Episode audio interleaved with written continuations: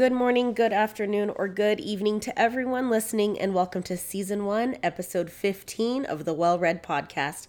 Happy New Year. For those of you who are new here, welcome. I am your host, Megan Bierke, aka The Real Bookish Writer. I am a reader, writer, bookseller, book festival goer, and I am and always have been obsessed with genre fiction. There are two segments. The first consists of book reviews for those that I've read in the past week, and the second consists of a new author interview, or in today's case, two. But before we get to that, let's talk about books. The first book I read was the last book I read in 2023 and was a reread of Anna Maria and the Fox by Liana de la Rosa. A forbidden love between a Mexican heiress and a shrewd British politician makes for a tantalizing Victorian season. Anna Maria Luna Valdez has strived to be the perfect daughter, the perfect niece, and the perfect representative of the powerful Luna family. So when Anna Maria is secretly sent to London with her sisters to seek refuge from the French occupation of Mexico, she experiences her first taste of freedom far from the judgmental eyes of her domineering father. If only she could ignore the piercing look she receives across ballroom floors from the austere Mr. Fox. Gideon Fox elevated himself from the London gutters by chasing his burning desire for more more opportunities, more choices for everyone. Now, as a member of parliament, Gideon is on the cusp of securing the votes he needs to put forth a measure to abolish the Atlantic slave trade once and for all, a cause that is close to his heart as the, the grandson of a formerly enslaved woman. The charmingly vexing Anna Maria is a distraction he must ignore, though. But when Anna Maria finds herself in the crosshairs of a nefarious nobleman with his own political agenda, Gideon knows he must offer his hand as protection. But will this Mexican heiress win his heart as well? This book is smart and sexy and a wonderful historical romance. It has great nuanced discussions of diversity, class, human rights, slavery, and politics. The slow burn between Anna Maria and Gideon is very well done, also, and respectful, if that makes sense. I also loved the relationship between the three sisters, and the second book, Isabel and the Rogue, is out later this year. The second book I read was The Second Year Single by Kara Tanamachi. Freelance writer Sora Reed believes in inertia. She's the odd one out in a close knit family of go getters, including her Japanese American mom, who hints about her need to lose weight, and her soon to be married, overachieving younger sister, who needs to have a date for the wedding, since wedding party couples dance with their Scottish great uncle Bob simply won't do. For Sora, minimal input, minimal expectations is the way to go. She'd rather stay at home with her insufferable neighbor and her adorable pit bull. One thing that disrupts her inertia, though, is an intense dislike for Valentine's Day. What is it with the commercial love machine? Why do we pin our hopes on one romantic day when staying home with a package of bacon and a bottle of tequila would be way better? Sora's been betrayed and disappointed more than once, and her heart is starting to feel like her grandma Mitsui's antique Japanese ceramic bowl with its many gold filled cracks. When her pledge to stay single in February inspires readers to hashtag go solo, Sora has a responsibility to empower her readers. But relationships aren't built to last, so it shouldn't be that hard, right? Enter Jack Mann. A muscle bound baker who looks like he lifts logs on the weekends, Sora hasn't thought of Jack since they were in elementary school together. When they see each other at the local grocery store and the attraction hits hard, Sora knows she has to shut it down. Quick. She can't hashtag go solo and get the guy. She can't let down her readers. And relationships always end, so why should Jack be any different? Even though he's confounding all her long held expectations of love. If you want a fun childhood crush to strangers to lovers romance just in time for Valentine's Day, this one is for you. The main love interest is supportive, sexy, and incredibly kind, and he helps bring Sora out of her shell during a month she's sworn off men. By the end of the book, she's confident in herself and what she wants out of life, and I loved seeing her journey into a strong and passionate woman. The third book I read was a manuscript of my writing and critique partners that I cannot talk about, at least not yet but it is fantastic and I can't wait for it to be on shelves one day. The last book, however, I was not a fan of, so I will not be giving a review of that one. For those of you who haven't been here before, I will never give a bad review on here. Reading is subjective. A book I love, you might hate. A book I hate, you might love. I also know how much passion and how much of a person goes into writing a book, so you will never hear me downplay or discredit someone else's incredible accomplishment of finishing a manuscript. Now that book reviews are done, let's jump into our first interview.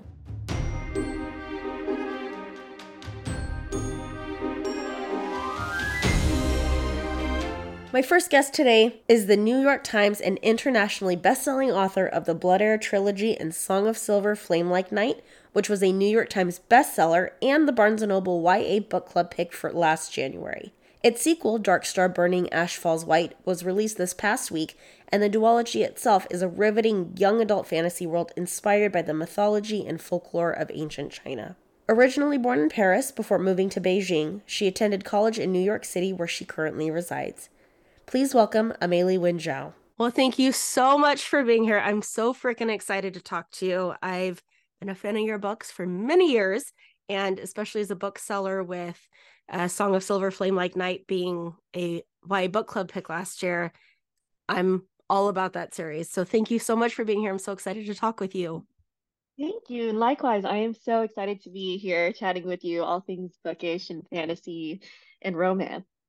Yes, which that's my crux fantasy and romance. I got to have those together. So let's just start off with the question I like to start with all my interviews. Why did you want to become a writer and how did it kind of happen?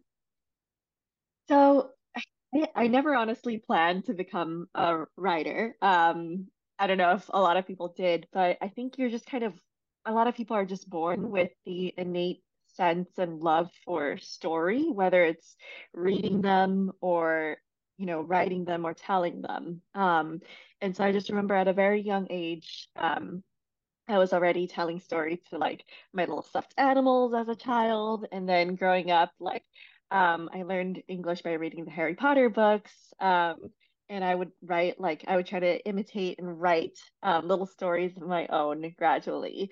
Um, but uh, so I grew up in China and then um, came to the US for college, and I had always planned another, a whole other career track in finance. Um, so that's what happened. And then essentially, after I started working, I realized that I had a lot of time on my hands. Um, it wasn't school anymore. You know, you don't have to do extra studying or, you know, um, uh, extra curricular activities. So I put that time into writing a book because I'd always just loved it and I'd been writing on the side. Um, but I'd never finished like a complete, complete book and gave it a true shot. Um, and so I started writing a book and I wrote and revised it for three years. And um, and then I queried for an agent and um, the rest is the rest is I guess history. What out of all the genres that you could write, why did you choose young adult and why did you choose fantasy? I think for me, I had um, grown up reading a lot of young adult, at least in English. Um, those were the books that you know made their way over to us um, in Beijing. So it was you know um, Cassandra Clare, um, and then Leigh Bardugo, etc. So it came very naturally um, and instinctively. Um, and I was pretty much a young adult when I started writing uh, these books. So finding the voice and you know the kind of heart and the interests of young adults um, felt very natural to me. As for fantasy, I think it's also the same. I grew up on a diet of both um, Western fantasy as well as Chinese fantasy. Um, I grew up um, watching like uh, Wuxia shows uh, with my family. So I think just a lot of us in just this generation, you know, were raised by like Eragon, Harry Potter, Percy Jackson, um, and it just felt very natural to gravitate towards that. And I just felt like, you know, real life already exists as it is, and I wanted to write some magic into it.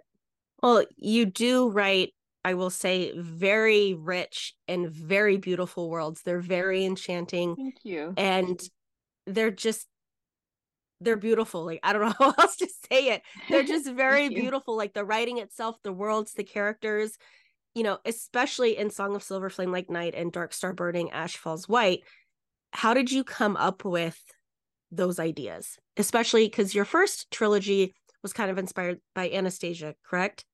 Yeah, exactly. Um, so how did how did you move from that to something inspired by Chinese mythology and folklore, and how did this kind of story come to be? Yeah, I always feel like um, the books that we write are kind of reflective of, always reflective of us at the time. They're like little time capsules that kind of encap- encapsulate, you know, the person we were at the time and the person we are. Um, so when I started writing my first trilogy, the Butter series, I had just um, moved to the U.S. and started life here, and having grown up outside of kind of the Western hemisphere of things, you're always kind of looking towards it and thinking, you know, what's going on in that world? Like you're always wanting to look to the other side. Um, and now having moved to the US, I found myself looking back at um, my home country um, and really missing it and missing my um, home culture and my family. So moving towards Chinese mythology and folklore just felt very natural to me um, because it was just an amalgamation of things that I grew up with, um, the stories that I listened to as just a very young child um, that were kind of ingrained in me. Um, and so that was the inspiration for Song of Silver Flame Like Night. It was just honestly being kind of homesick. Um, this one was a pandemic book, and I wasn't really able to go back home to China because everything was under lockdown. And so I thought, you know, why not just write it into a story? Well, it really is, like I said, it's just, it's a beautiful, incredible world that you have created. And dealing with and confronting past trauma and just secrets in general is important in both Lan and Zen's journey in this series. Uh, why did you choose to make this such a big and it's honestly a very incredible journey for both of them? You know, why did you choose to make this a theme throughout the books, especially with it being a young adult series? Yeah, I think that um, it comes from a lot of the living histories that a lot of people around the world, you know, are born into or um, it's passed down to, right? So for me, um, growing up, I'd heard stories from my grandma in particular um, about the wars and the invasions that she had survived and all of the pol- political turmoil um, that she grew up with as a child. I like I distinctly remember we would go visit her in Beijing and sit under her old um, hawthorn tree and listen to her stories and then we'd look at she lived in this old like courtyard house um that that was like passed down from her parents and there were so many you know little trinkets and little like pieces of history that I would find. One thing that I noticed in particular was that she loved to um, wrap all her things in little bundles of cloth. And we had always kind of made fun of that, but it wasn't until I was much older that my mom told me it was because she grew up fleeing like invasion and occupation and she would always oh. they were sure when you know they would have to run again. So they kept all their belongings and all their most precious items bundled up bundled up sorry in little in little cloth bags. Um and so like these little pieces of history and facts just kind of filter down to you and you realize you know this is a living history. Like it's it's my grandma. It's not it's not as far off as like the history books uh, and the textbooks say. So i thought it was important to recognize that um, in these books that's such a cool way to honor her bringing that and incorporating that into your stories especially because like you said and a lot of the time you know we read these history books and we read about this stuff and it's like oh that was hundreds and hundreds and hundreds of years ago. Like that doesn't apply to us. That doesn't apply to anyone we know. When reality is it hits a lot closer to home than we might care to admit. That's Definitely. that's that's an incredible way to honor her. That's cool. And it gives the story such i think a deeper meaning too. I don't know that's really cool that you brought Thank that in because dark star burning and ash falls white is a sequel um what can the readers kind of expect from this book? Because some very exciting things happen. I'm not going to spoil it for anyone but and i want them to hear it from you. So what can they kind of expect? Yeah definitely. So I had so much fun, first of all, playing with expanding the world. Um, I'm such a lover of you know different fantasy worlds and beautiful settings and descriptions um, and i think that filters through in my own writing so being able to weave even more magic into the worlds and um, explore the different landscapes that um, my home offers was just an incredible experience. Um, as well, I always compare um, the Song of the Last Kingdom duology to uh, yin yang kind of uh, duology. And the character arcs that we started in Song of Silver, Flame Like Night, you know, the explorations into the line between good and bad, the line of, you know, power versus corruption, I think those come to full head in Dark Star Burning Ash Falls White. And as well, there was a lot of, it was just so much fun playing with the romance and writing either, you know, angst and em enemies to lovers and all of that into it. So the romance is definitely fun as well. So I do want to ask because romance, I have to have romance in my fantasy books. If there's no romance, I can't get into it. And I don't, for whatever reason, I don't find it very interesting. Just because that's, you know, even when I was younger, obviously the romance was vastly different than the romance I read now, but that romance was always there. So, do you are you a, like a romance reader? Do you read that stuff in your day-to-day life or are you just that good at writing romance into your fantasy books?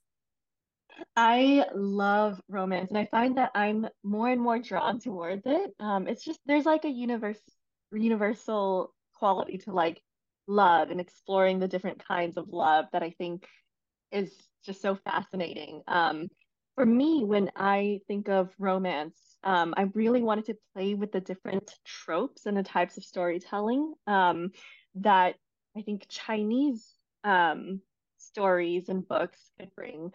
I know that with Western uh, romances, it's it's much more forward and much more. I feel like more out there, whereas in in Chinese tropes, um, something that we love is called anlian, or like I guess it translates to like dark love in darkness, which is you don't you don't like confess, you don't you know immediately kiss or hug or anything. You just it's a long, long burn, and sometimes you can go like so many years without even saying it, but you're in love with that person and you show it through the actions. So it's much more, it feels much more subtle to me. So I really wanted to play with that trope in this series and bring it into the storytelling and the romance between the two main characters. So that was, I thought it was so much fun and fascinating to write. It was. And I will say, I'm not normally a fan of like the slower burns because, and it's not that I'm not a fan, I just get anxious because I want them, I want something to happen. together.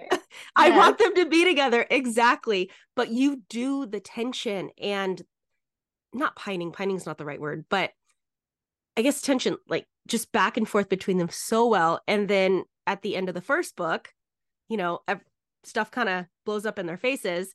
And then they have to go on this journey in the second book. And it's just, it's written so freaking well. I will Thank say you. it's just, it's written so well. But I do want to ask, what is your favorite romance book? Since you're a romance oh reader, because I also love romance. I'm a huge romance um, reader. Okay, I mean recently there are so many. Um recently, um gosh, it's it's gonna be a Chinese one that I've loved. It's called Changxiangsi. I loved Divine Rivals. I think that's gonna be a really popular one this year. Um it was just so breathtakingly written. Um and just the tension and it was it just felt so different and magical and just so like wistfully romantic. It it is, and the sequel I think is coming out this month or next month. Yeah, when when it's we're recording this. Yeah, yeah so yeah. it's it's a good series. It's a fantastic series.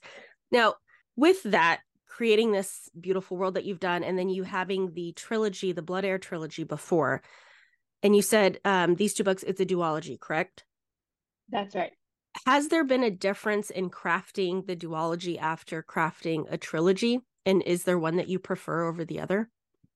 Ooh, I love this question. Um, definitely. I feel like with, I feel like right now I'm in the, I'm a fan of duology phase. Um, it's just so much easier to plot. It is quicker to write. And I think it depends on the story, really. The Song of the Last Kingdom story just was always going to be a duology in my mind, like keeping with the yin yang kind of trope or um, theme. Um, I think a duology fits the story um, more so than a trilogy. So I'm in my duology phase, um, but wouldn't be opposed to writing a trilogy in the future if it suits the story.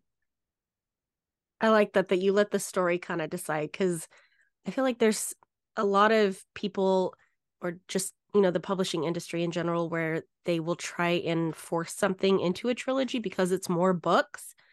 Right. But it doesn't it doesn't it doesn't fit the story and a lot of the times it's actually in detriment to the story i feel like not in Blood Heir not in Blood Heir. That's not what i'm talking about. But but no I, um, I absolutely feel like the it really depends a lot also on external factors right? A lot of publishing you know authors can't control um and it really depends. But um i think in terms of read just as a reader as well i am a fan of duologies right now just because it's it's like quicker um and I can just read more books and see more worlds in that way. But also get the conclusion and that, you know, okay, everything yeah. everything has come together. I don't have to wait a whole other year to figure out what's going to happen to these guys. Exactly. So now you you just you in general and your books have had some incredible accolades. You've been a New York Times best-selling author you know, Song of Silver Flame Like Night was a Barnes and Noble uh, YA book club pick, like I mentioned earlier. So, what has been the most memorable moment from your career so far? Because it's different for everyone, and I really like asking this question. Wow. Um. Oh, yeah. There have been so many incredible moments, and I honestly just feel so lucky to be able to do this um like I was revising this morning and I was like wow I, I get to do this as a job um and I get to bring stories from my mind into you know words on paper and into readers hands. Um so just feeling incredibly incredibly blessed by the journey. Um definitely I think the when the song when I got the news that Song of Silver Flame Like Night would be the Barnes and Noble YA book club pick it, it was very memorable because I was literally um, on my honeymoon in the Scottish Highlands, I was like hiking up this thing called the Fairy Trail, um, which is just a magical little like waterfall in between all these like moors and mountains and rolling hills. And I remember I was being stung by these Scottish mosquitoes called midges. And I was like having like an okay kind of day, depending. But I got the email um, and my agent had texted me. He was like, "There's some incredible news for for Song of Silver," and I checked, and I was like, "Oh my gosh!" Um, it was just it was great news. It's always you know even as a um an, a more established author with a couple series, you never know what's going to happen with your next book. So just you know receiving good news like that, it's it's it just goes well and it feels good. Uh, you were born in Paris and then you were raised in China before you came to the US. So I know that you said, you know, once you moved over here, you were really missing home and that kind of influenced your decision um, to write this kind of book about Chinese mythology and folklore. How has you living in different countries, though, influenced like the writing itself? Yeah, this is a great question. I think uh, definitely my so I moved back to China when I was really young, when I was five years old. So I honestly don't have that many that many memories of um, Paris and France. Um, and most of the influence is going to be um, growing up in China and reading books and consuming um, the stories from there.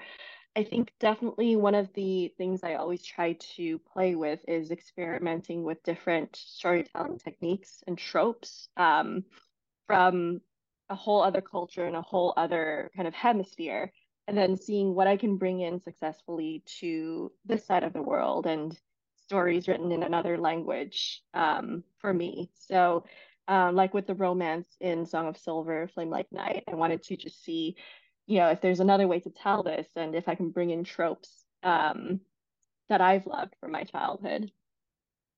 I love that. And it's really it really is amazing how where we've lived as individuals, you know, even if it's a different part of the same city or like in the US if you live in a different state, it really does influence your ability or your like your writing just as a storyteller. So that's really cool. I do want to ask though because you do travel back to China um quite a bit and China is one of the top countries I want to visit because I love to travel. So I got to pick your brain. Where are your favorite places to go? What are your favorite things to do? What's your favorite food to eat while you're there? I need all the recommendations. I love this. Um, I feel like I could go on forever, but um, so I'm from Beijing, um, so my heart's always going to be a little biased towards there. Um, okay, fair. I think I think Beijing is, you know, there's the Great Wall. There, there are just so many historical landmarks. Um, to visit there. Um, and I would definitely one of my favorite dishes is Peking duck. I love it. There's I feel like there's no equivalent that I've found in the US yet. So I feel like you've got to try that food. Um, outside of Beijing, obviously Shanghai, um, you get to the south and it's beautiful. It's like more more of a delicate feeling. Um, and once you get out of the major metropolitan areas, you can go to like the rivers and like the waters and the mountains um, of the south. And there's so many beautiful landscapes um, in China. So I think, yeah, Beijing, Shanghai, and then other areas like uh, Suzhou, um, and especially in the south, it's just it's just so beautiful all around. Well, hopefully, eventually I will go, and when I do, I may have to pick your brain. I may have to slide Definitely. into your comments on Instagram and say, Bailey, I need, I, I need recommendations. With, definitely, I will come up with such a long list for you. yes, I love those kinds of lists because I'm the kind of traveler where I don't have to have everything planned, but I like to like immerse myself in the country. Mm-hmm. So I'm definitely going to be sliding into your comments or your DMs asking for Rex. Love that. Now, as someone like me personally, I'm writing a young adult fantasy series right now and I'm balancing two jobs. I'm writing, I'm doing the podcast, and I know that you work in finance full time. How do you manage a work life balance, first of all? And how do you manage to write on a deadline and write these books as you're also working? Okay, first of all, I'm going to have to slide into your DMs about this young adult or adult fantasy. I'm so excited. Um, very much looking to hearing more about it. Thank you. Um, and I I'm only balancing one job and writing. You're doing two jobs and a podcast, so I don't know how you're doing it.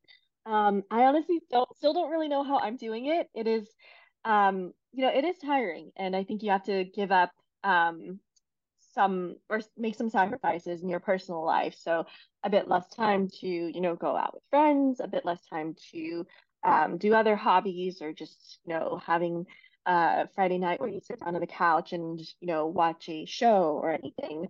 Um, and probably sacrifices on sleep too. Um, for me, the remote um, work style has really helped. Um, my company, we can work two days remote at home. So on those That's days nice. plus the weekends, it is it is it's been so nice. Um, hopefully we're not going back to the three, four or five days in the office, but who knows.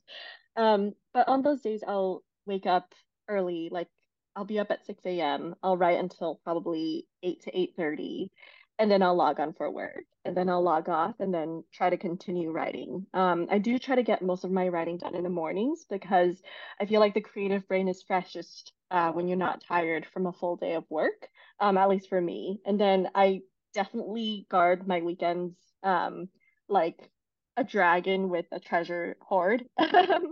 Those are like the most precious writing times. So, like for example, this weekend I have edits to do, and I've blocked off all my time um, for this lovely conversation with you and then catch up with a friend tomorrow so so yeah i think it's a lot about you know balancing and sacrificing you know some other personal time um and just being very very disciplined like i'll keep a little notebook where i check off you know my progress um if, if you're like a checklist kind of person but 100% yeah yeah, I love my little checklist and completing the check boxes when I hit my goals. Um, oh yeah. I am so honored then that you are taking the time to do this. You that just no, like so I was to be here. I was already honored to have you on in the first place, but knowing that like especially as you're doing edits, that's insane. Thank you so much for being here. Oh my goodness. No, I'm so okay. happy to be chatting. Hopefully it gives you a little bit of a break, kind of a, you know, Definitely. reset your brain a little bit. Mm-hmm. So let's transition to our closing questions. Now, because you said that you read romance, but I got to know what is your favorite genre to read? Like, if you could only read one genre for the rest of your life, what would it be?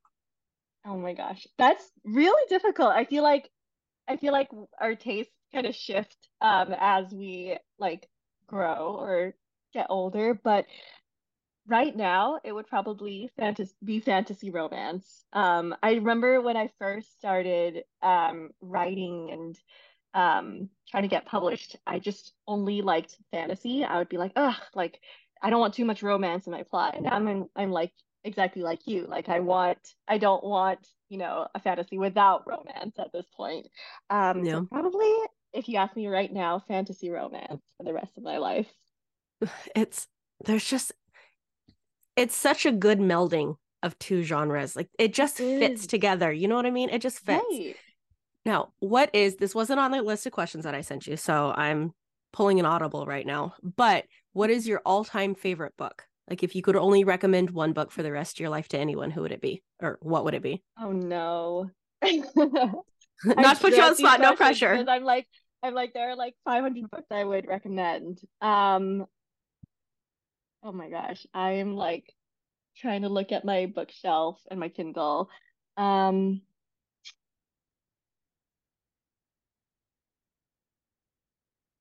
Okay, I'm gonna go with the book I wasn't able to name just now, the Chinese book, Changxiangsi. It's called Lost You Forever in English, and it's drama apt- adaptation, but it is just so good. The writing is so simple, but the author is super, super well known um, in China. Um, and she's written so many uh, novels. It's also fantasy romance, it's Chinese fantasy romance. She's written so many of these novels that have been uh, been adapted into uh, dramas, um, and they've all just been so good. Um, there's so much mythology in these. There are like monster, like hot monster boys, and like cute gentlemanly scholar boys and you know there's politics there are different realms and different worlds and it's just it's just incredible. Um, and it's just it's beautiful to read as well the way she like captures emotions and mm-hmm. just subtly describes them. So i'm going to go with that. This is totally not me writing this down so i do not forget because you can't go wrong with hot monster boys. I mean come on. I know. Okay, so if you could write one trope that you haven't written already, what would it be? Thinking about this. I don't think I've written the one bed trope yet, which definitely deserves recognition, and I would love to write that. Um, I can definitely see like a very grumpy scholar and like a fun, flirty girl. I like, like it. There's only one bed. Now, would I'll you go, go the, the traditional? Would you do the traditional one bed trope, or would you do like the one chair or the one couch? Would you, or would you mm. stick to traditional one bed? I think I'll stick with the traditional one bed. I think it deserves you, its own you, spot. it does, and you can't go wrong with it. Like I don't think yeah. I've ever read a one bad one bed trope. I mean, I've been mad because stuff, you know, it didn't Stuff work out the way happen. I wanted it to. but it's still it's still a dang good trope. It's still fantastic. Now, I'm writing what... this down now for my next book. right now, what are you currently reading, and what is on your TBR list this month? So I just finished um two books. I tend to like I do this thing where I want to read like 500 books, and I ended up I end up like reading two chapters of each one, and I end up reading 500 books at the same time. I just I'm the same way. This, exactly. I, I'm so glad to hear that. I'm not the only one. But I just finished um uh The Monstrous Kind by Lydia Gregovic. It's a 2024 debut. It is it's basically like reading a Bronte set in a haunting, misty fantasy world with Regency inspired romance and monsters. And it was so good. The prose was beautiful and the, it was just so deliciously atmospheric. So that is on, or that's the book I just finished. Um, and on my TBR, I guess for probably next month, um, I think it releases next month, is Emily Wilde's Map of the Other Lands. I loved the first book and I'm really excited for the next book. It's um, a fantastic series. It's so I'm so excited and I've heard so many good things about the next book. So that one, but as well, since I read so many different books at the same time, I'm reading interestingly for research. Um, it's this man called Xu Xiake, who essentially was a Chinese scholar in the Ming Dynasty, and he decided to just, you know, like leave everything and cavort into the wilderness and roam around China and record the geography and the mountains and rivers and plants um, and animals and stuff. So I'm reading that um, for some research. And so that's my TBR for the month. Well, that's a great TBR. And I will say that uh, is it this monstrous kind or the monstrous kind? The monstrous kind. Monstrous kind. So your your uh our chat will actually be released alongside Allison Saft's chat. And she is oh. also reading this uh, the the monstrous kind. And she said it was really good. So that's crazy that you guys are going to be on the same like episode that's to so kick off the new year and you're both reading the same book. So it's got to be pretty good if you're both reading it and you both like it. It definitely is. It's highly pretty good now what is the most valuable piece of advice you've ever received in regards to your writing?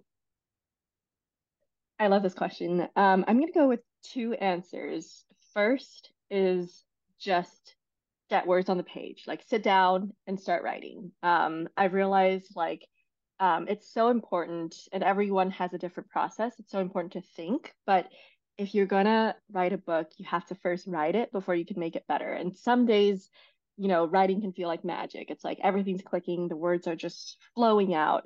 But other days it's honestly like pulling teeth. Um, you feel like you're like crawling to get to the finish line. But even if the words feel terrible and the sentences aren't working, I think just having something down on the page means that you're at least building, you know, the foundation to a book and you can fix it later on. So I think getting words down on the page, no matter what, um, is the first piece of advice. The second, I would say the best piece of advice is that there is no right piece of advice for any writer because everyone's process is so different. And what works for me doesn't work for some of my author friends um, and vice versa. So everyone has their own creative process. Um, and you can like pick and choose the little gems of, of advice from every writer who has a different process and just make one that works for you. I like that. And that's exactly what I'm doing because I make sure to ask every single person that advice. It's a little self serving, but it's, it's, interesting to hear. And I get little bits from each person. So thank you for that. Yeah. Now, if you weren't an author and you could do anything in the world, money didn't matter, qualifications didn't matter, what would you do for a living? Oh my gosh. Um, this is us- being an author is usually my answer to to this question when I'm asked. Um, I think I would be some kind of a historian um Ooh. or museum curator for Chinese history. Like I would just love to live somewhere like in the South in like a in like a nice um museum by a river, um just, you know, dusting down some a- ancient artifacts and just reading the history that goes with them. That's that's a good answer. I like that answer. Now, if you could invite any person over for dinner, dead or alive, who would it be? I thought about this question and I was like, wow, I could invite anyone. Like I thought about like BTS. I thought about like my favorite um Chinese drama actors and actresses. Um, but I think I'm gonna settle for my family. Um, as she it's so cheesy, but they're, you know, an entire ocean away and I don't get to see them that much, um, probably once a year. So if I could in- invite anyone, it would probably be my family. That is not cheesy. That is an excellent answer. I was like, this is so cheesy, but I'm gonna go with That's it. no, that is a fantastic answer. I lived apart from my family for all for many years, not you know across an ocean, but I I understand it, and that is not a cheesy answer. That is a great answer. Now, if you could invite a fictional person over for dinner, who would you invite? Okay, I thought of this, and there, I I have so many fictional characters I would love to like. My teenage girl heart is still like Will Herondale. Um, I thought it'd be like philosophically interesting to invite one of my own characters and just like see what they're like and be able to talk to them and be like, huh, like I made you. So maybe I'll do like Zen from Song of the Last Kingdom, or even like Ramson from the Blood Heir trilogy, um, though he would be like a menace at dinner, and I'd have to like make sure he doesn't steal anything while he's here. That's true. That's true. You'd have to go out to dinner with Ramson. Yeah. Exactly. Yeah. And last question: What is currently bringing you joy? Oh, so many things. I love winter. Um, ironically, I love like the snow and the cold air. So that um, I love being with loved ones. My sister is currently visiting. Um, my husband's sitting in the other room, and we're just having a day together because we're quarantining from COVID. Um, and then just being able to read books and watch TV shows that I love. Um, and then see, seeing my family. I think those currently bring me joy. Well, that's again, that's an excellent answer. That is a fantastic answer. well, thank you so much for being here. You honestly thank have you. no idea how honored I am, and especially that you're in because you're in edits right now. Um, and you have family over, but just thank you so much for being here. Honestly, it means the absolute world to me. And I'm so excited for Dark Star Burning Ash Falls White to be out in the world. Congratulations. Thank you. Well, that's it for that interview. So let's dive into the next one. My second guest today is the New York Times and indie best-selling author of A Far Wilder Magic and Down Comes the Night. Her most recent release, A Fragile Enchantment, came out this past week and is the Barnes & Noble YA Book Club pick for this January. Her first adult fantasy, A Dark and Drowning Tide, will release in September of this year. After receiving her MA in English Literature from Tulane University, she moved from the Gulf Coast to the West Coast, where she now spends her time rolling on eight wheels and practicing aerial skills and she lives with her partner and an Italian greyhound named Marzipan. Please welcome Allison Saft. Well, welcome, welcome, welcome, Allison. How are you doing today? I'm doing great. How are you doing? I'm fantastic. Thank you so much for being here. I know I told you this before we started to record, but I'm so excited to talk to you and I'm so happy to have you here. Uh, so, A Fragile Enchantment is coming out in January and the book is amazing. I Thank freaking you. love it. So how has that journey been with this book coming out in January? Because it's honestly, it's fantastic. It's so good. I appreciate that. Uh, yeah. Uh, gosh, where to start? I mean, A Fragile Enchantment has had a, a slightly different journey to my other books. Um, it is not the first book I sold on proposal. And for anybody listening who might not know, selling on proposal means that the manuscript was not finished uh, before it was bought. Um, but it was the first book that I wrote while I had other books out in the world. Um, so that that kind of comes with its own set of uh, I, I don't know, just pressure, just knowing that you have people to disappoint or, or I don't know, maybe even delight for looking at it positively. But um, yeah, it's been great, and it's uh, it's also been a a very different sort of book from my other ones, which are a little broodier, shall we say. So um, it's definitely a breath, breath of fresh air. But I am so excited for people to read it. I cannot even tell you. It's, I'm not, okay, so I will admit that I am not usually like a Regency kind of inspired fantasy person, but there's something so magical and so not like not feel good but it's just it's such a warm just comforting beautiful book. Like i don't i don't know how else to describe it. Like obviously there's conflict and you know all of this stuff but there's something so like magical honestly that's the best way to describe it. Um, and i know that in the acknowledgments because i did read the acknowledgments when i read the arc that um, you know you said that this book got you through some kind of tough times. Like it really you really fell in love with these characters. Um, what was so special about writing this book you know beyond this was kind of the first book that you sold on proposal?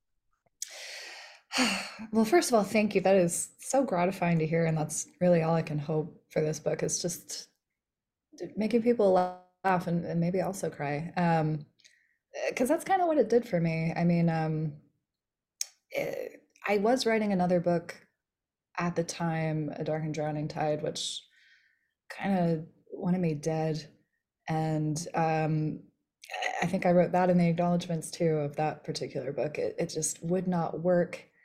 It kind of convinced me that I had completely lost my ability to write. Uh, I could not trust my instincts anymore.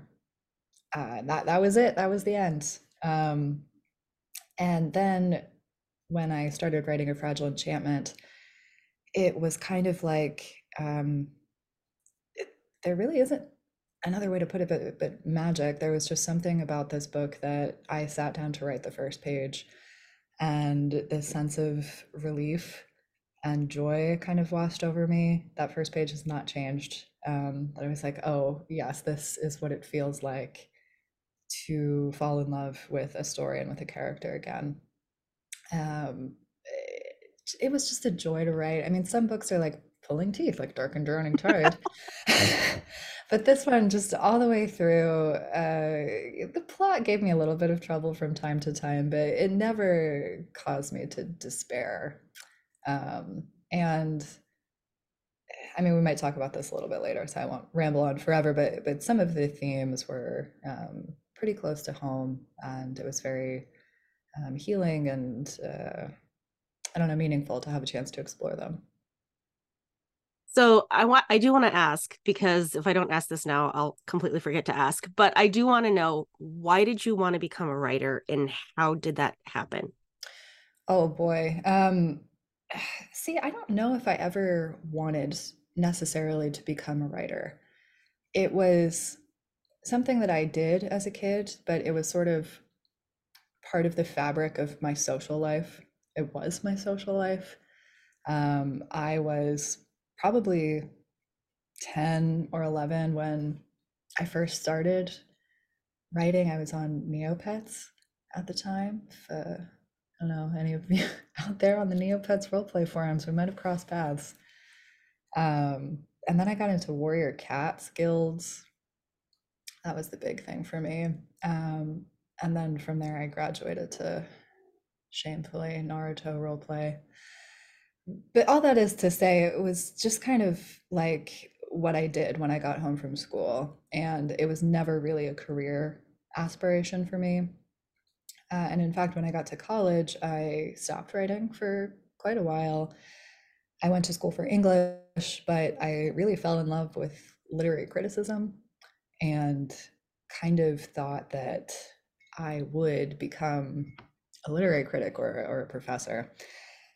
And I went to grad school.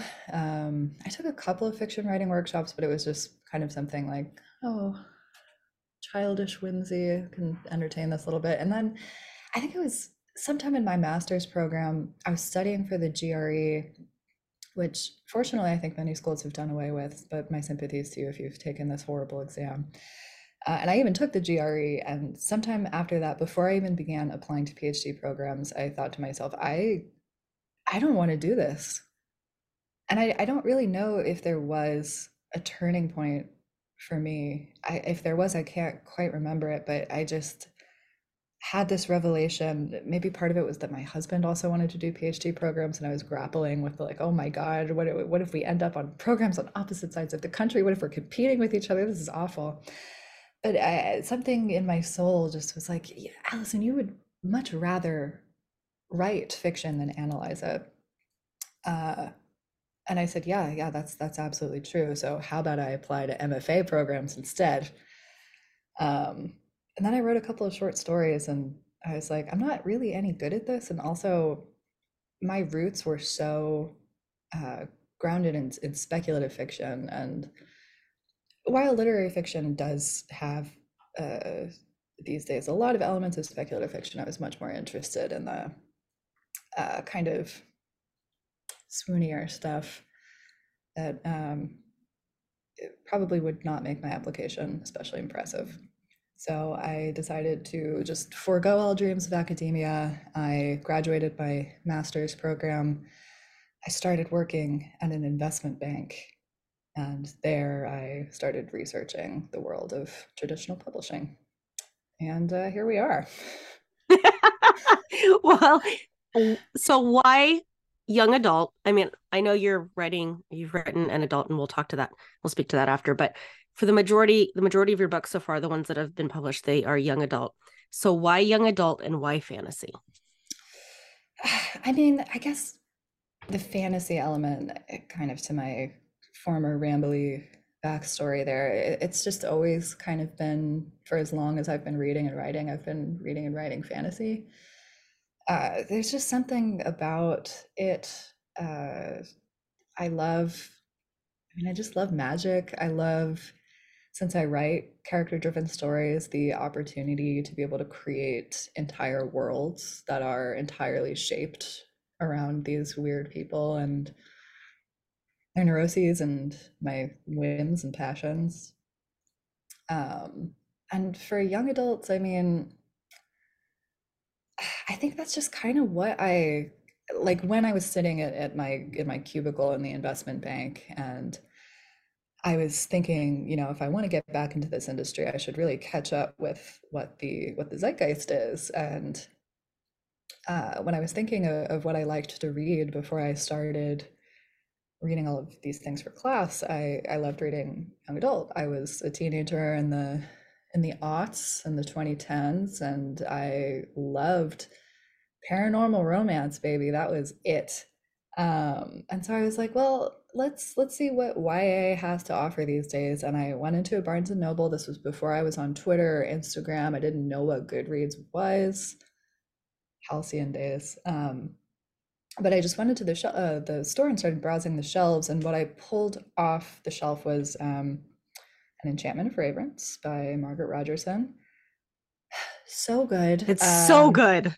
God, it's so good. Margaret I love her stuff. Is magical. Um, I pulled uh, Girls Made of Snow and Glass by Melissa Bashardoust, The Queen's Rising by Rebecca Ross, and um, Even the Darkest Stars by Heather Fawcett. And I read all of these books and I was just like, yeah, this is the kind of stuff that I want to write. It's uh I, I don't know, there was just something about it. It's like the the the closeness of emotion to the surface, the rawness of the world when you're a young person, the kind of underpinning of hope, um, just aesthetically and and um, thematically, those books just really spoke to me. And I don't know, I, I do think that those books really did form the foundation for the kind of stuff I write today. Um, so yeah, that's that's why I went why and why I went fantasy. And there's I don't know, like I read fantasy was also has also been my crux since I was a young girl. Um Tamora Pierce, Tamora Pierce, like I can never know how yeah, to say yeah. her first name. Like that's I remember Alanna, like the Lioness Quartet series of hers. I mean, I wrote I read that when I was a little kid and I've been obsessed with fantasy ever since. And there's something so special, I don't care how old you are, about young adult books in general. Mm and like i'm a part of some books on face group that focus on like ya fantasy specifically because that's what i like to read and you know they'll do posts every once in a while like hey you know how, okay how old are you guys like come on let's see come on let's all admit it and there's people in their 50s and their 60s and it's just so wonderful to see people of all ages read this one genre that's technically you know quote unquote technically written for what is it like 13 to 18 or mm-hmm. something like that because the themes you know of hope and finding your place in the world and you know realizing who you are like as an individual it it transcends age it transcends how old you are you know what i mean? And it's Absolutely. just it really is an incredible genre. It Absolutely. really is. And we can all remember what it felt like to be 15 when when everything that happened was just I, I don't know like world ending world shaping. Mm-hmm. Um and and those are the kind of love stories i love to write. So i i fell in love so easily when i was that age. Um so i think that so shows. we are going to talk about we are going to talk about at some point about Niamh and kit um and about their love story but i'm going to bring that up later because their tension and the banter of these two individuals is incredible but we'll get to that because i do okay. want to ask with you writing young adult so far. Um, A Dark and Drowning Tide is coming out this next year, and that one is an adult fantasy. Uh, and I know you said that that one felt like the end of you sometimes. it really, it really pushed you as a writer. You know, how was the, how different was it truly, you know, transitioning from young adult to adult? Because it adult deals with different things, not necessarily different things, but to different extremes, I guess you could say. And after writing young adult for so long, kind of how was that transition and how does it feel knowing that you've also written an adult one? Yeah, yeah. I mean, I don't know that I I initially set out to write adult fantasy. I um I pitched this idea to my agents and at the time I was playing a lot of um Phoenix Wright Ace Attorney and um uh, pitched them this book about rival lawyers. And they were like, uh, well, we don't really know about the whole lawyer thing, uh, especially it's not very YA, but regardless of the lawyers, uh, the idea itself doesn't feel especially suited for YA. So why don't you make it adult? And I said, oh, okay, uh, that sounds great.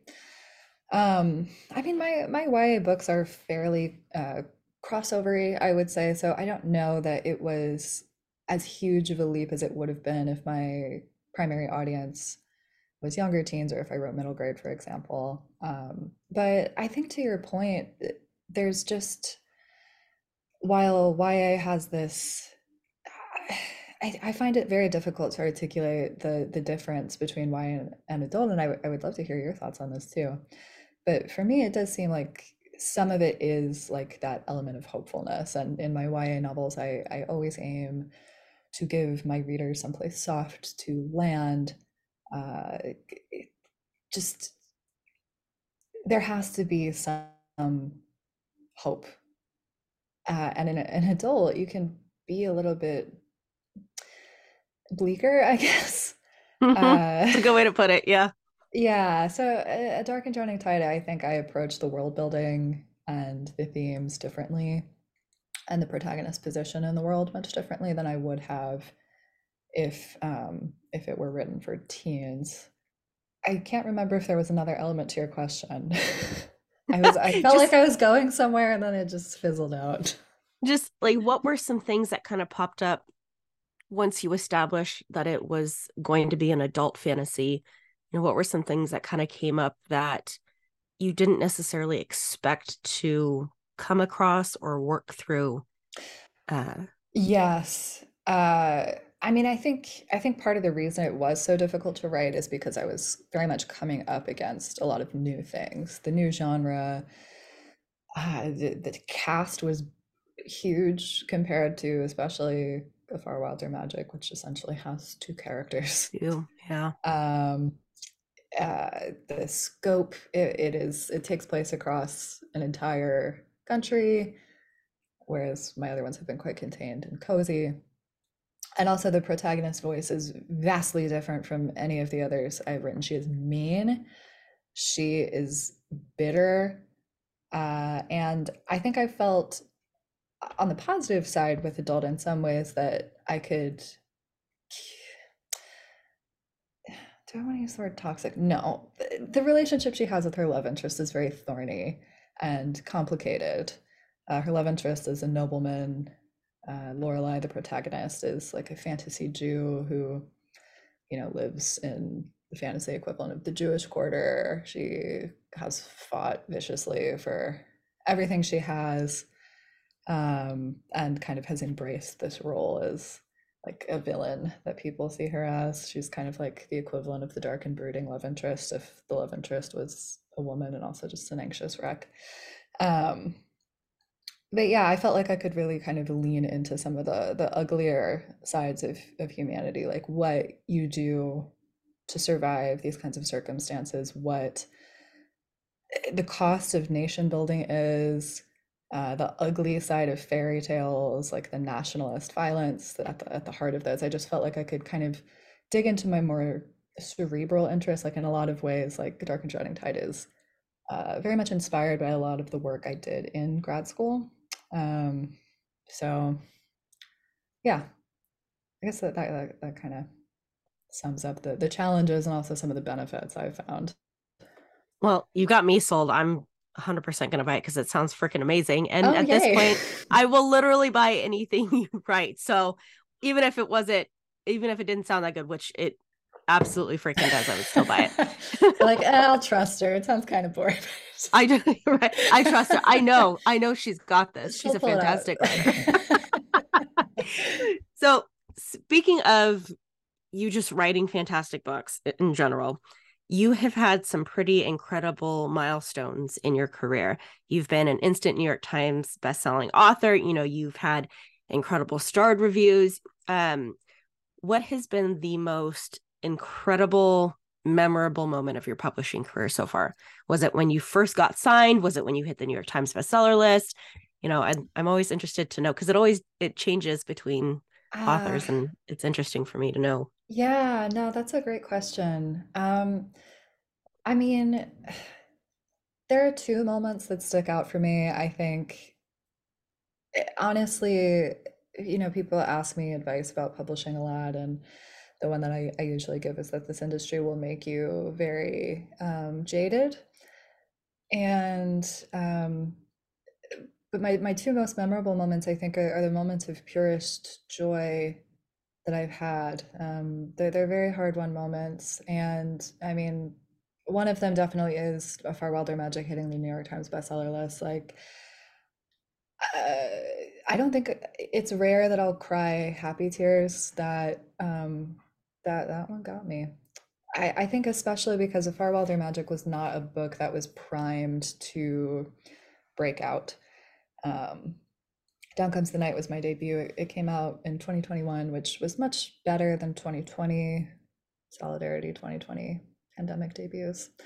Um, but you know, bookstores weren't open, events weren't happening. It just kind of underperformed expectations, and so Far Wilder Magic was, you know, yeah, well, it, it was like solidly like I was solidly mid list, um, and I loved that book so much. I think it is still my favorite book that I've written, and I really believed in it. And so I decided that I would do everything I could out of spite, love, some combination of the two to, you know, give it the best shot that I could. And and I um, wrecked my work life balance and spent way too much time and money promoting that book um, I, I had a street team who I owe honestly like everything to. If y'all are listening, I love y'all. Um, but, but uh, so when I got that news, I was just sitting in in my office and did not expect anything. In fact, I think I had spent the night before like crying, like, oh, I tried so hard and for what? And then, of course, my friends the next day were like, "You're an idiot." I said, "Oh yeah, you're right." but um, anyway, I was sitting in my office and I got uh, the email from my editor, and I think the subject line was just "all caps your flippin' NYT bestseller." And I am I allowed to swear on this show? Absolutely. Okay, great. So I think this was a reenactment of a, a I don't think podcast listeners can see me, but it was something like "fuck," and uh, like I was the only one in the office. Thank God. But um. I, I just it was just a total like jump scare, literally.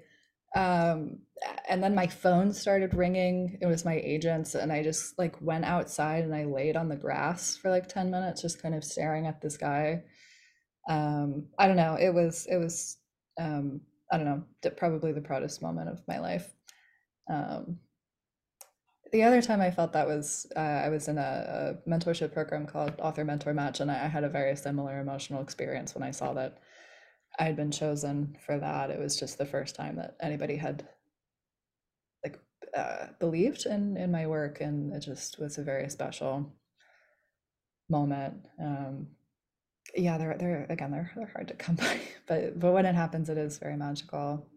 I wish this for everybody. That's got to be such an incredible feeling. Uh, you know, especially like how you said that you weren't expecting it whatsoever. And I was just kind of like, what the fuck? Oh yeah, my God. Exactly.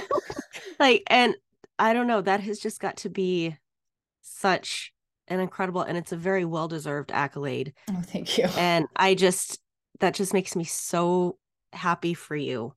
I don't know. I don't know. It just it makes me so happy for you, and it's oh, especially because especially because it is deserved. You know what I mean? Like your books are, like I said, they're magical and they're beautiful, and there's something so comforting. I appreciate that. I don't know if that's you know you know what I'm trying to say. Like, I, I just that is all I can hope for. I, I really I appreciate that. Like yeah. they're just ones that I want to like snuggle up under a blanket and like sip hot cocoa or tea and I don't know. They're they're fantastic. Um, Thank you. No, because you do write these incredibly enchanting and romantic and very atmospheric novels. Uh, where do your ideas come from, especially um, you know, particularly with a fragile enchantment, because that is the one that's coming out in January. Yes. Um, I would say in general, um, I am a hopeless romantic uh, fandom loving author at heart. And so most of my book ideas do come from a romance dynamic.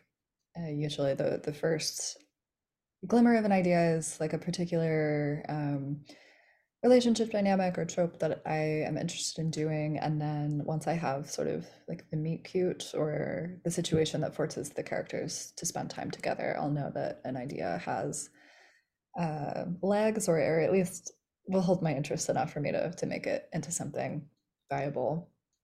Um, but for a fragile enchantment specifically, uh, it was a little bit different. Um, I got the idea, I think, sometime in 2021, and um, I was planning my wedding at the time, and it was so stressful.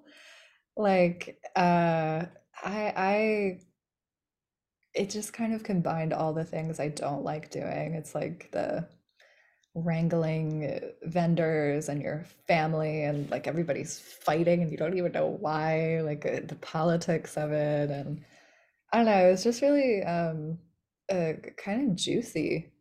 And um i was thinking to myself like i feel like i could channel this into something.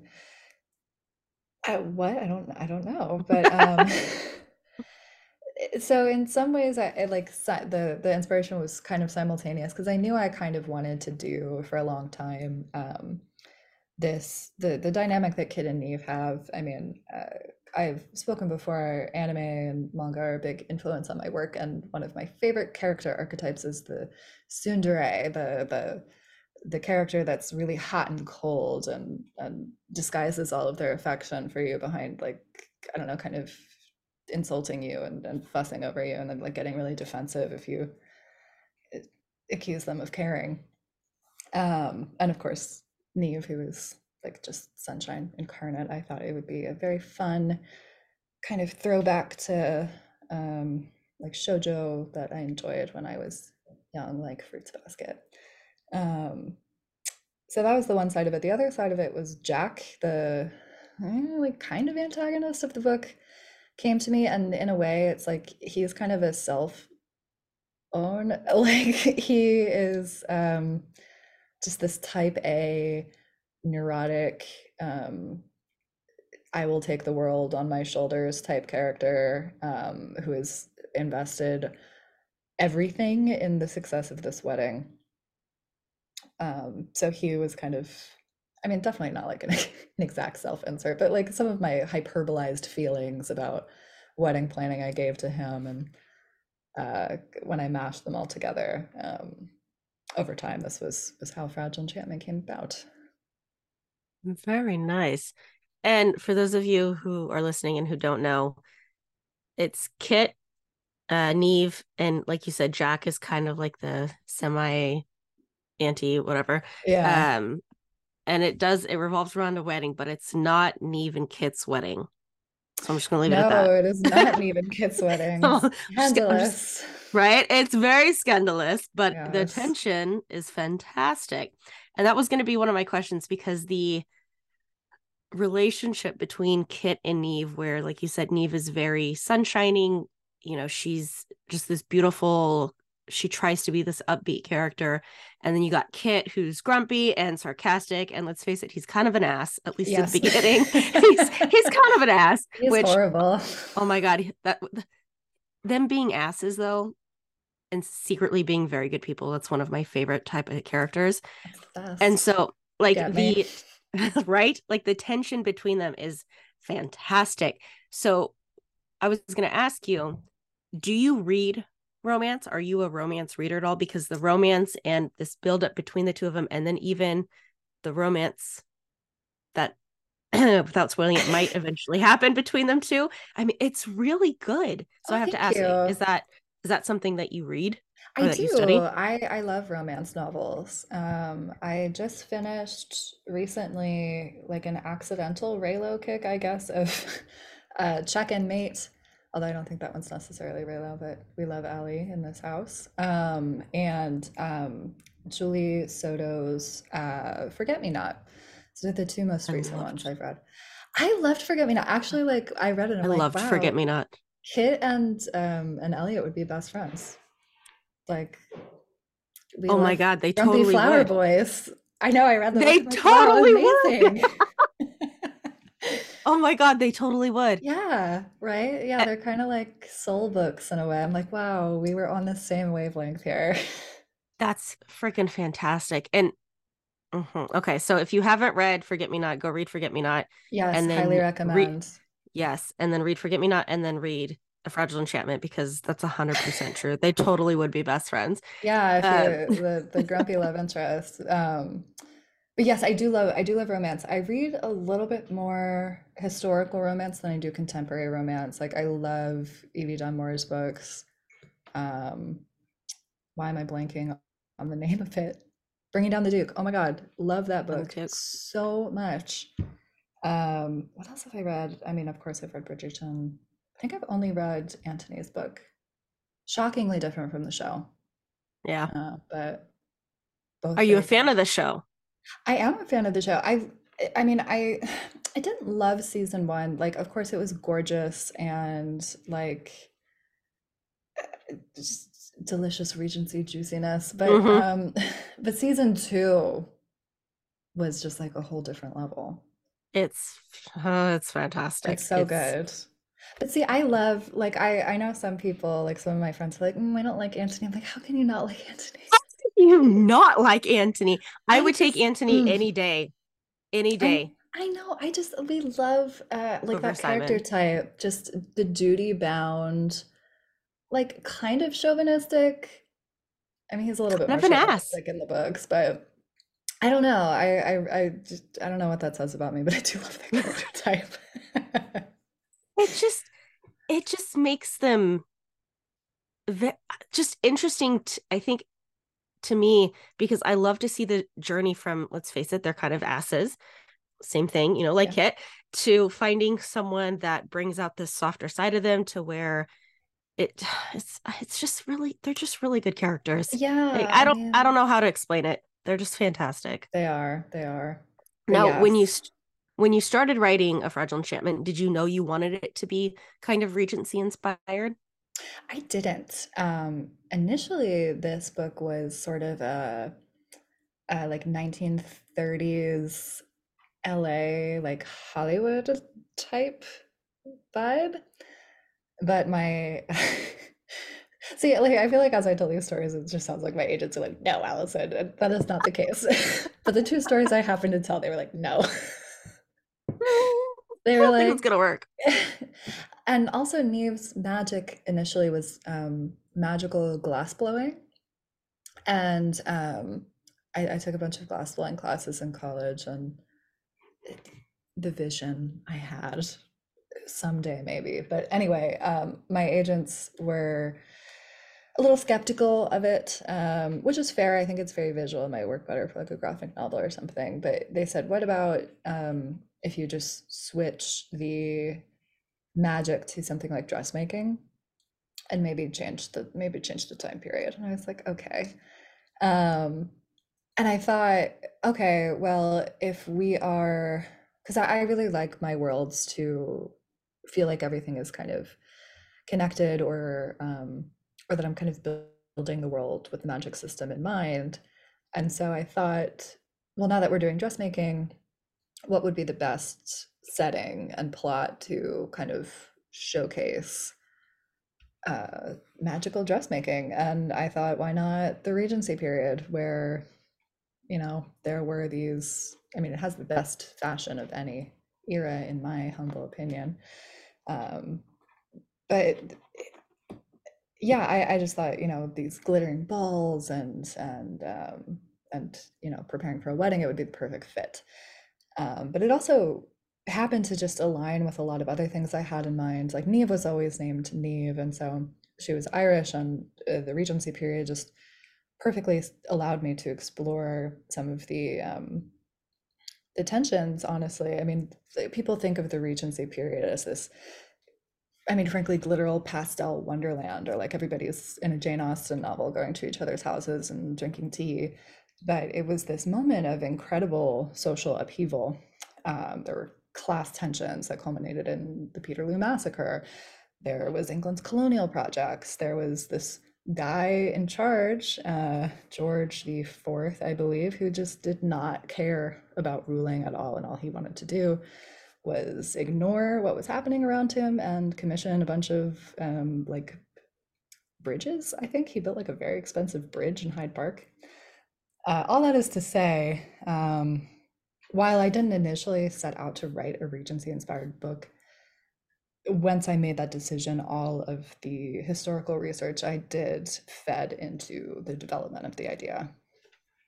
Well, and that's something that really I think you were able to bring in really well with it being Regency inspired because Fragile Enchantment does have a lot of really incredible themes like sacrifice and like you said the social upheaval and loyalty and um you know there's a lot of those tense atmospheres whether it's and that I feel like is prevalent in a lot of your books mm-hmm. uh the kind of either religious or political um atmospheres you know and it adds a really great layer of tension and conflict to the book um and so how did specifically with a fragile enchantment how did that kind of weave itself into the story and why kind of those themes? That's a good question. Um, i do think the other kind of fundamental part of the idea that i didn't talk about earlier was that i was very interested in exploring um, sort of what it felt like to be a chronically ill artist and honestly that was initially why i chose glass blowing. It's such like this ephemeral fragile if you will art form. And um, you know I, I think about this a lot. And whether people have a chronic illness or not i think it's something that all of us grapple with this feeling that your time is running out and, and you have a very limited life to to make use of and to leave your mark on the world and to do something that matters.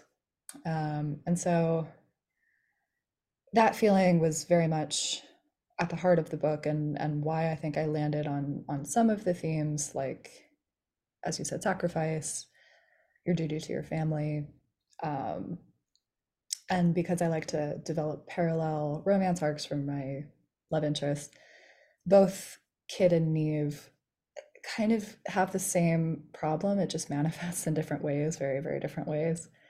Um, they are just convinced that they don't deserve happiness and that they are are ticking bombs in different ways. Like Neve believes that she needs to use the limited time she has to make a difference for her family. Kit just believes that inevitably one day he is just going to to hurt anybody who gets too close to him. And so neither of them allow any space for I mean love or genuine genuine closeness with other people. Um, and then they promptly take a sledgehammer to one another's defenses. So it was very fun. Um, but beyond that, I mean the the political stuff was just something I became interested in the more research I did and like I feel like at a certain point in the development of a book idea, you just kind of feel like you start seeing the code in the matrix and like everything you learn just connects to everything else.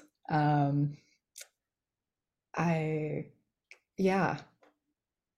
The the class stuff kind of took a little bit of like initially the i mean for those of you who haven't read the book the the kind of underpinning conflict is that there's a lot of rest unrest brewing in um, this class of uh, Machlish commoners who have um, emigrated from uh, Fantasy Ireland to Fantasy England, and they are being grossly mistreated by their employers.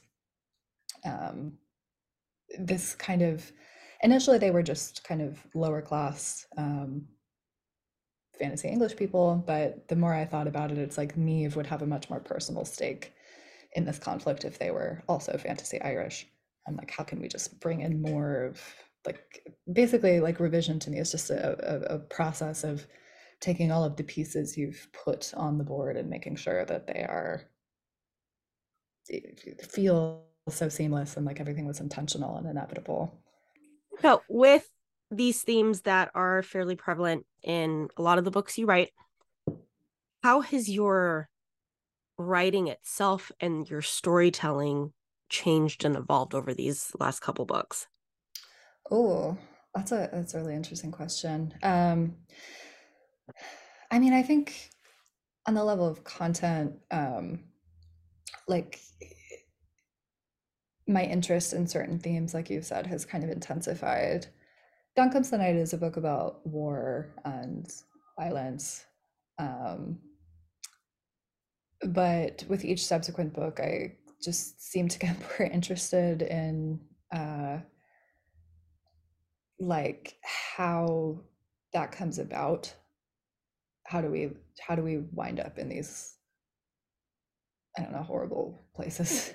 Uh, and the the past couple books I've written have really been interested in in nationalism, how nationalism works. Um, and part of that I, I, definitely owe to my friendship with Ava Reid um, who's been very instrumental in shaping a lot of my thinking about the world and about fiction.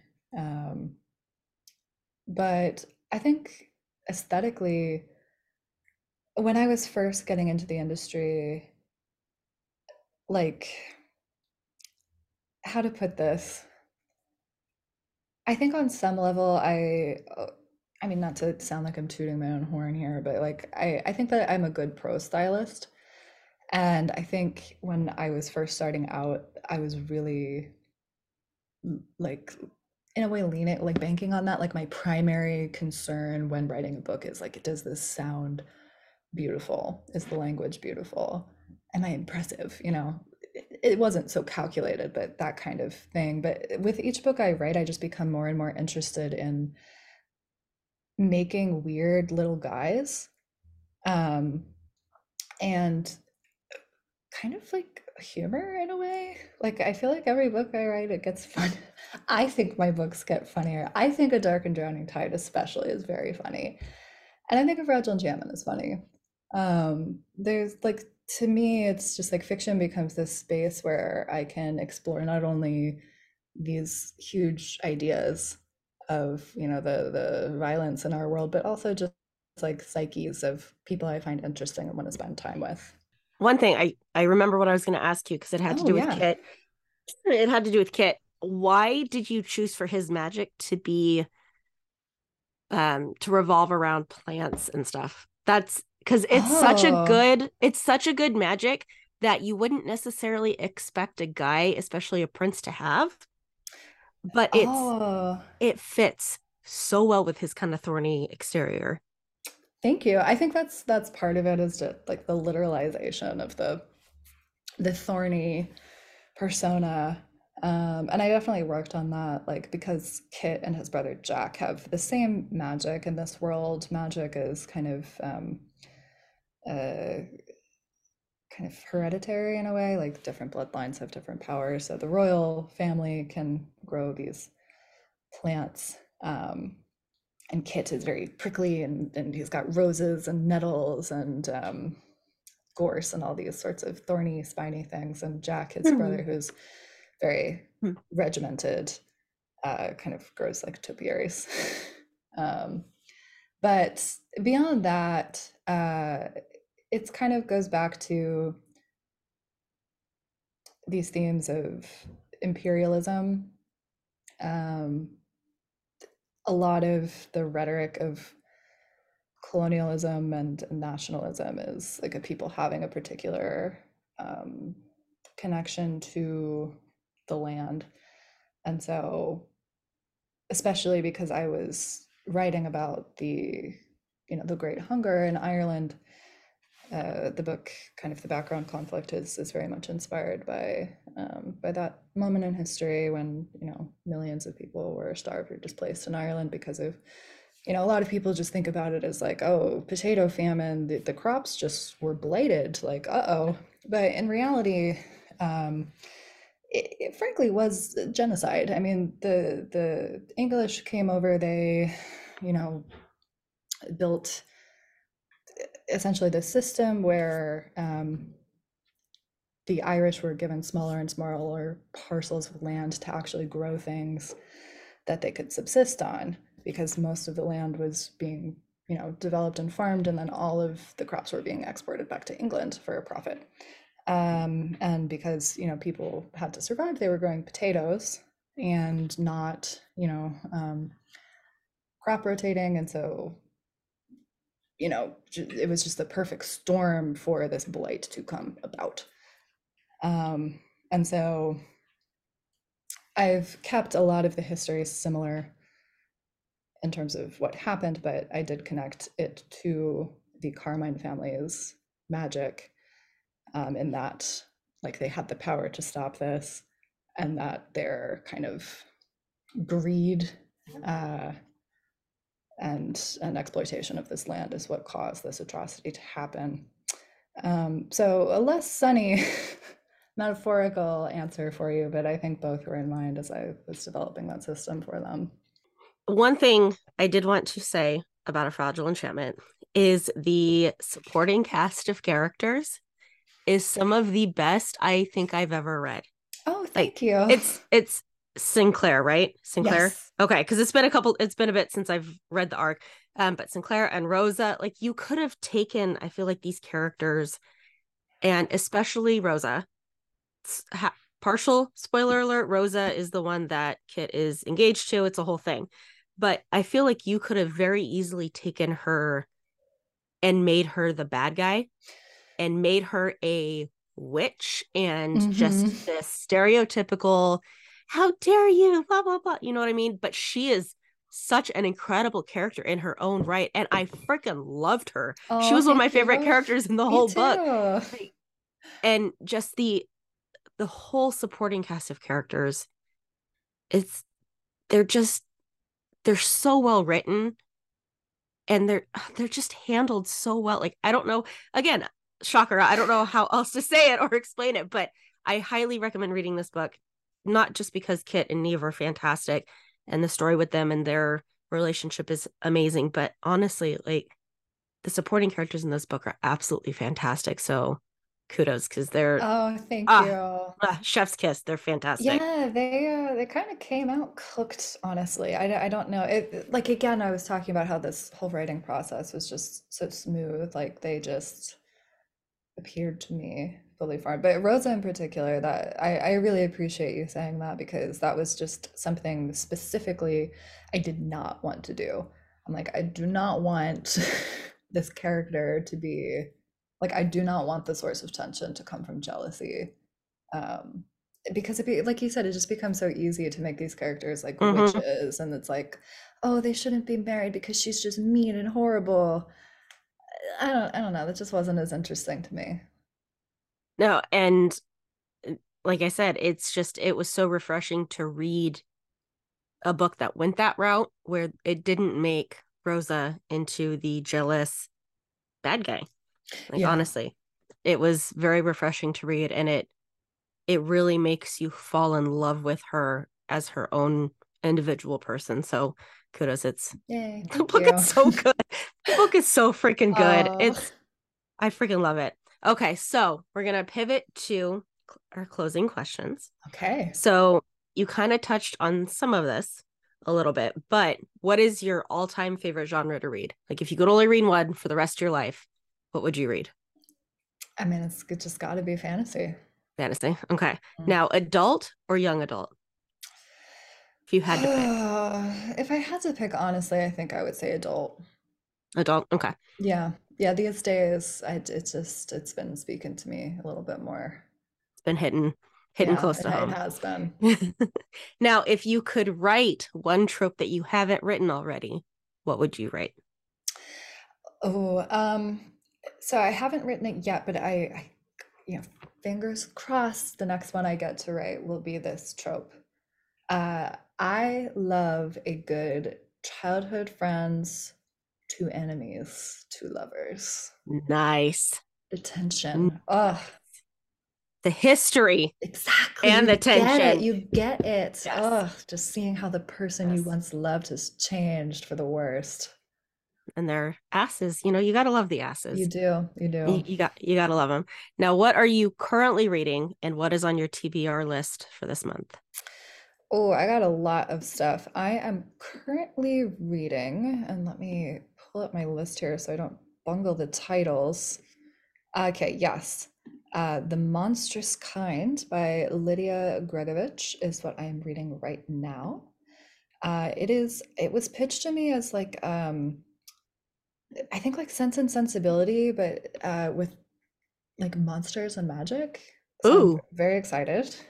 ooh, that sounds great. Right. Yes, it is a debut. Um, there is also, oh my goodness, uh, I've got Ann Liang's A Song to Drown Rivers, which I'm very excited about. We've got, um, I have so many books. Oh, the one I'm really excited for is uh, India Holton's um, The Ornithologist's Field Guide to Love which kind of gives me I, I'm expecting like some Emily Wilde vibes, which is one of my favorite books of all times. Just time. I don't know why I said times, but anyway, yes. all the times that ever were. Yes. Uh, yeah, so all that is to say, I, I get a lot of, uh, I feel very fortunate. I get a lot of books sent to me to read early. So I feel like all the things I'm reading is like, I'm so sorry, you can't read them yet. But You um, can't quite read them yet, Yeah. but they sound good. So when I edit this, I'm definitely going to take notes because honestly, all three of those sound great. Now, what is the most valuable piece of advice you've received in regards to your writing? Because I'm also a writer, and so I this is a little Oh, self-serving. It's a little self-serving, but I like to ask people this. Okay, well, um, so for people who aren't uh, published yet, uh, the what I always say is just write what you feel in your soul. I mean, to quote uh, Demon Slayer, what what sets your heart ablaze? Uh, I think what I've learned from my own journey is that for so long I was very convinced that I needed to be writing literary fiction. Um and it just i love literary fiction. I love to read literary fiction. I'm terrible at writing it. Um it, so just embrace all of the the weirdnesses and the eccentricities and your passions even if they're things like glass blowing. You, you, there there are all sorts of things that you can mine from your your own experience and the texture of your life to write a book that only you can write even though nothing is really new under the sun there's always a new spin to put on things uh, if you are published, or even something to keep in mind for when you inevitably are, Megan, I'm right. excited. Knock on wood. Thank you. Knock on wood. uh, is uh, I love Joan He.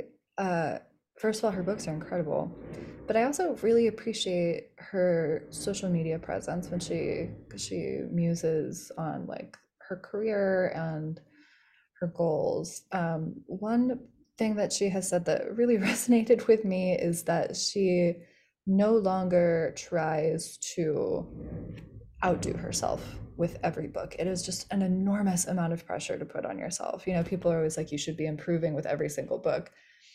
And in an ideal world, of course, yes, you should be. But if you really like, it's like this one has to be better than the last one. It, it, it- I don't know. It just seems exponential to me. It's just a game with yourself that you can't win.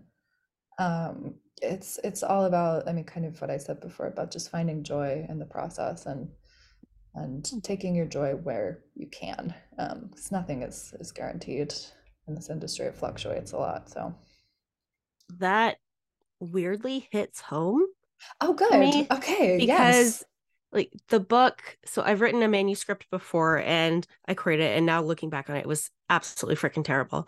So it's currently shelved. You know possibly it'll come back in the future because it is a project that's close to my heart but like the the project i'm working on now it started as a midterm in my gothic literature class when i got my mfa because i got it Oh, in fiction writing and publishing. Nice. and it stemmed from weirdly enough a short story i wrote when i was in second grade that i never forgot Oh, it was- interesting.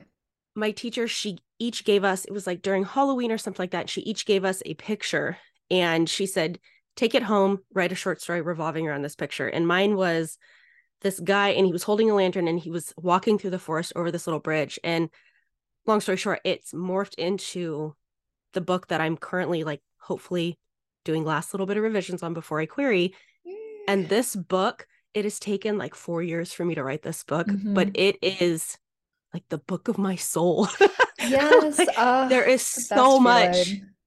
Like there is so much of me in this book when it comes to like anxiety and depression and things that stem from that and finding yourself and having these scars that necessarily people can't see but it dictates your life and like this book is just like literally like it's my soul and it's not necessarily that a lot of people are going to want to read but it's it's like it's my passion like project uh, like all of me is in this book and so oh, that, that what you so just happy. said what you just said like that really I said, weirdly hits home. So good. I mean, one of my favorite quotes is from Kazuo Ishiguro. Uh, I, am going to butcher the exact, but it, it's just the general gist is like, this is what the world feels like to me. Does it feel like this to you too? And and weirdly, like the more specific you get, I think that's where the magic really is. That someone will read your book, no matter how weird and individual you think your experience is, and be like, yes, exactly, you get me. Yeah. And that, that's the magic of fiction, baby.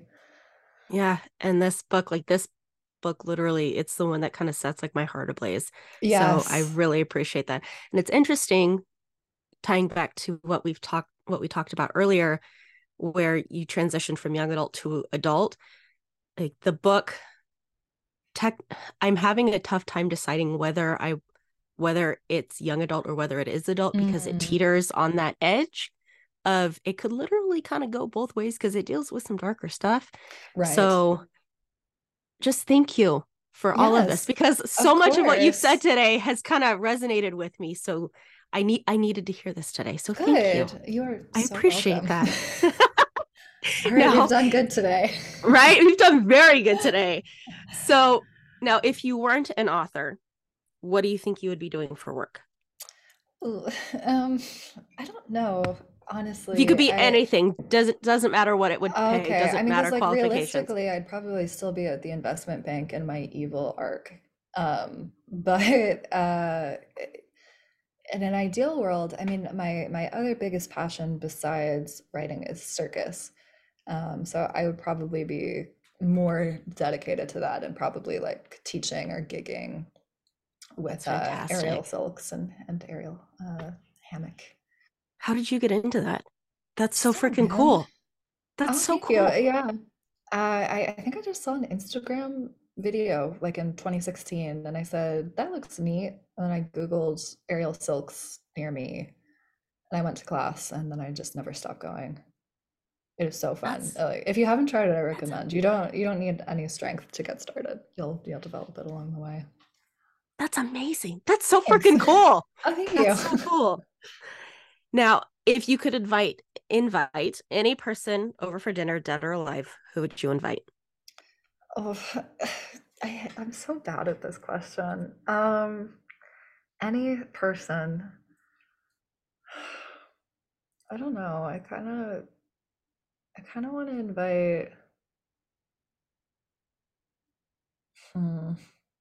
I don't know. Let's go with Diana Wynne Jones. I just like love her I don't know, it would be really awkward dinner for her though. I just feel like I would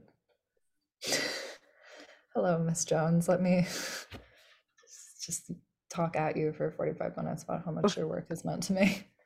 Hey, she could be really happy to maybe. hear that. Yeah. Happy to hear that. Now, if you could invite a fictional person over for dinner, who would you invite? Um,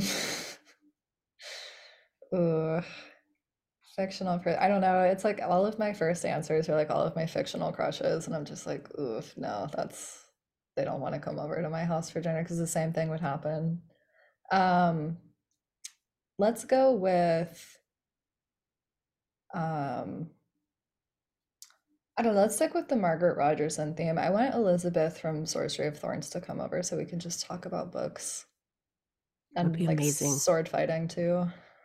That would be amazing. Her books are they're just they're uh she's the I don't know, fantastic. she puts something in them. I've definitely humiliated myself in her signing line before, so that always makes me happy to hear though when authors geek out about other authors. That makes oh me happy. God. Yes, that and Maggie Stiefvater, that was the worst. I was just like, "Hi, Maggie." Hi, I'm Allison. Don't oh remember oh me. Oh my god, that's fantastic. That was me with Chloe Liese. Uh I freaking cried like three times talking to her. That's Like amazing. I'm like just thank you for your books. Like they just really hit home and um it's I've oh my god, it's It amazing she happens. she It ever talked to me after that. Yeah. It really is amazing she talked to me after that. now, where is a place that you haven't visited that you would like to, both domestically and internationally? Oh, domestically, so I live in California, and there are just so many places in California I have not been to. Um, I have not been to Big Sur. I have not been to Joshua Tree, and I have not been to um, uh, oh my gosh, is it Yosemite? Mhm. Yes, okay, thank God. I for some reason I feel like there's another park that I inevitably get it confused with, and it would just be really embarrassing if, if it wasn't in California, but that didn't happen, so we're good. We're good. We're good. Um, so yes, all of um I, I love being in nature, so all of the California naturey things. Um, internationally, there are so many places I want to go. Um, I feel like high on the list is maybe like um, Austria, I think would be really cool. My husband and I have talked about what trips we want to take next. I I just really want to go back to Ireland, but I've been there already. You can't, you can't go wrong with Ireland. You can't. You really can. And Mm-mm. I do highly recommend going to Yosemite. I live about an Oh, hour and a half away from Yosemite. oh, nice. And it's granted, it's been years since I've gone, considering how close I live. It's kind of pathetic how long it's been since how long it's been since I've been, but I do recommend it. It really is beautiful. It really Mm. is. Okay.